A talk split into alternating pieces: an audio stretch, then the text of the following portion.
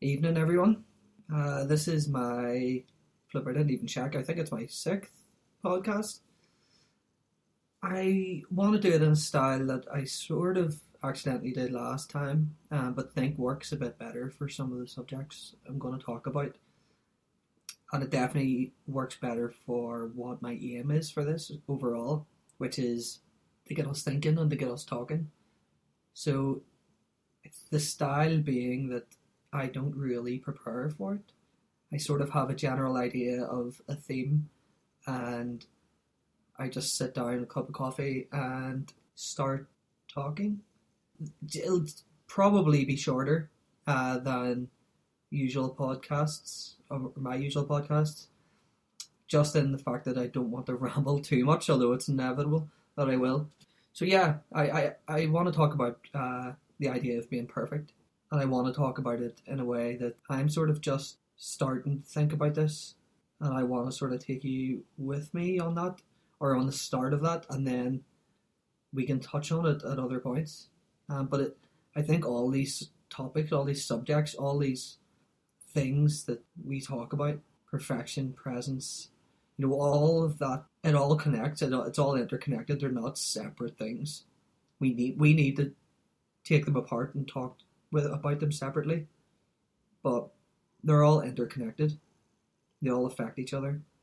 My idea of perfection is going to influence my idea on being present. It's going to influence my idea of love, of mercy, of forgiveness.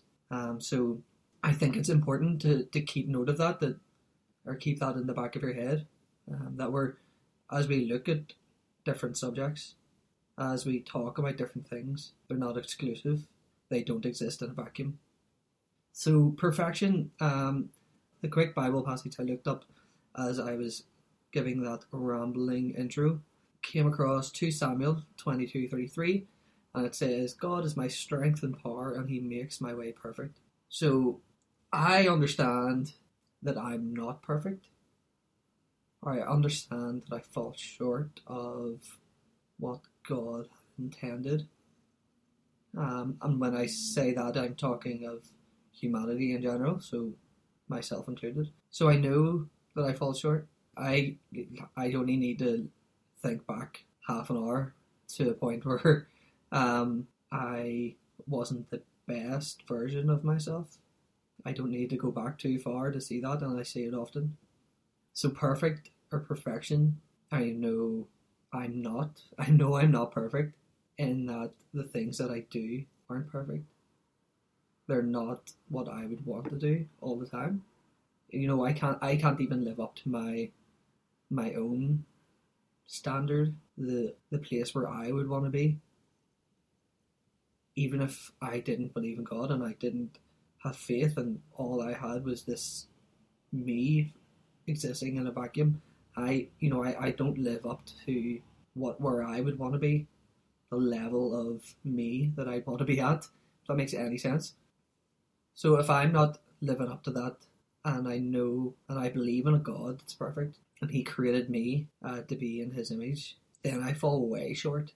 If I can't even live up to my imaginary level of where I want to be, and I know God has created me to be so much more, so I'm not perfect.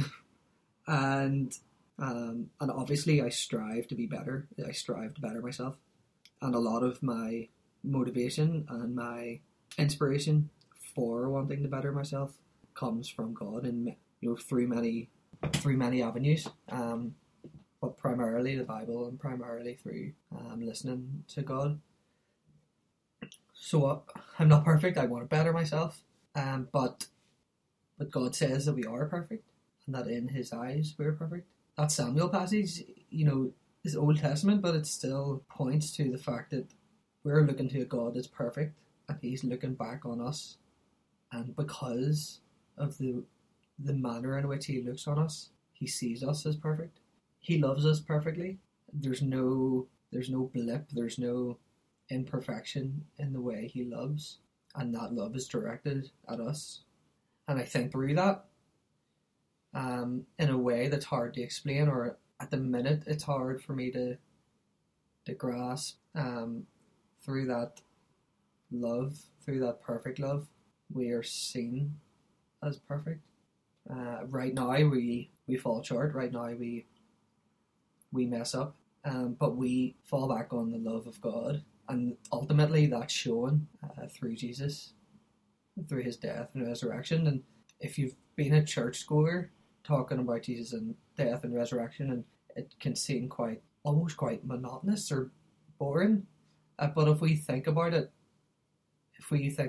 and what it means, if we believe in God that loves us, then that love was shown in the perfect person of Jesus, and he loved us perfectly, as Jesus and as God.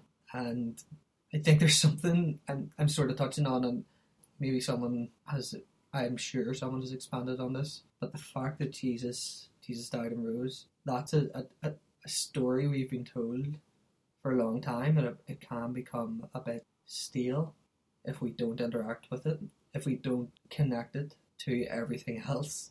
It's not a thing that happened in a vacuum. It blew whatever vacuum existed apart.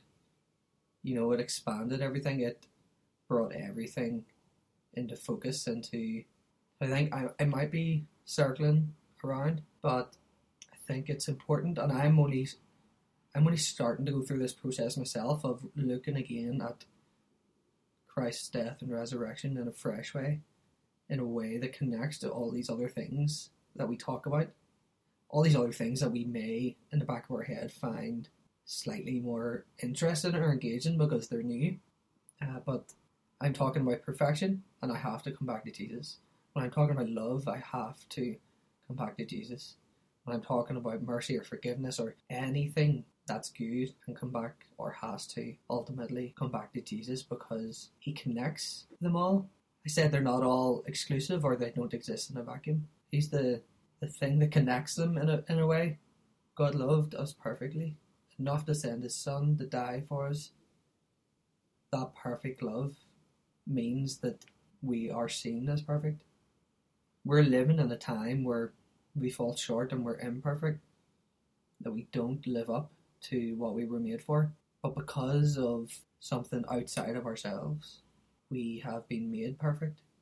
Maybe that's it. Maybe that's the difference. We don't act perfect all the time, but we've been made perfect. God made us perfect, and we've been allowed to enjoy that because of Jesus. We've been able to step into that because of Jesus. What Jesus did opened that door, or unlocked that door to the perfection we were made for. So yeah, we're able to step into that. We're able to engage with perfection now. We can experience perfection in the love that God sends us, the love that we know that God has for us. We can show that to other people. Our being should be centered around love. All that we do should be centered around love, because God is love. God is that perfect love, and has showed it many times, but most importantly in the person of Christ. Obviously, if you don't believe in God, this is going to be a bit of a hard one to grasp almost.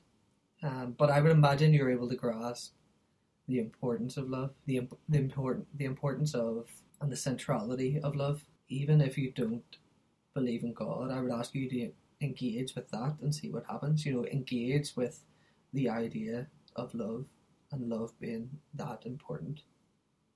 I don't know what will happen in that engagement. I don't know how you'll even engage with it, but I would encourage you to engage with it in some way, because regardless of your belief, it's important.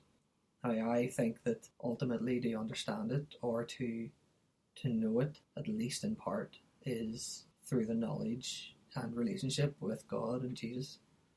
And I obviously would hope that you get to that point at some point, if you're not already. And if you are at that point already, always more. You know, we say we fall short, but we're stepping through that door to the perfection we were made for, and we can every day move closer to perfection by knowing perfection. So I think it's a strange topic in a way, because part of me is saying I'm not perfect, but I'm seen as perfect, but I'm sort of being released into perfection. It's hard to grasp because there's so many seemingly conflicting ways of saying or talking about perfection. But what I would say is, I think we should know that we were made perfect. God sees us as perfect. We fall short, but we've been released into perfection because of what Jesus did. Either we can choose to engage with that or choose not to engage with that. It doesn't change the fact we were made perfect and God sees us as perfect. But I think we need to engage with that perfection. We need to walk through that door that's been unlocked in order to move in our relationship with God. I hope that makes sense. I am just going to cut out the long pauses and then put it up. But I'm going to re-listen to this and maybe touch on it in the blog or the vlog or in some other way. Maybe even the next podcast, and just have a bit more focus, because it has been a bit of a ramble. But I thought it would be interesting to think it through almost live, like we're having a conversation. And I hope that you, as I've been rambling, I hope you things have been shooting off in your head, and it's got you thinking, and you want to start talking. And yeah, just start talking. Talk to each other about it. Talk to me about it. Feel free to obviously get in touch with me on Facebook or Tumblr, or leave a comment, or do whatever. My email is on my Facebook, and my phone number is on my Facebook. Give me a ring if you really want to talk about it. Yeah, I hope it just gets us thinking. I hope it gets us moving through that door. I hope our eyes are open to the perfection that God is, and also how the perfection that you are in God's eyes, regardless of your actions or how you feel, or you're perfect in God's eyes. And that's pretty amazing, and it's something we need to lean into. So guys, thanks for listening to my rambling. I hope it's been useful in some sort of way. I hope you have a great weekend, and I may well need to touch on this later, but thanks and peace.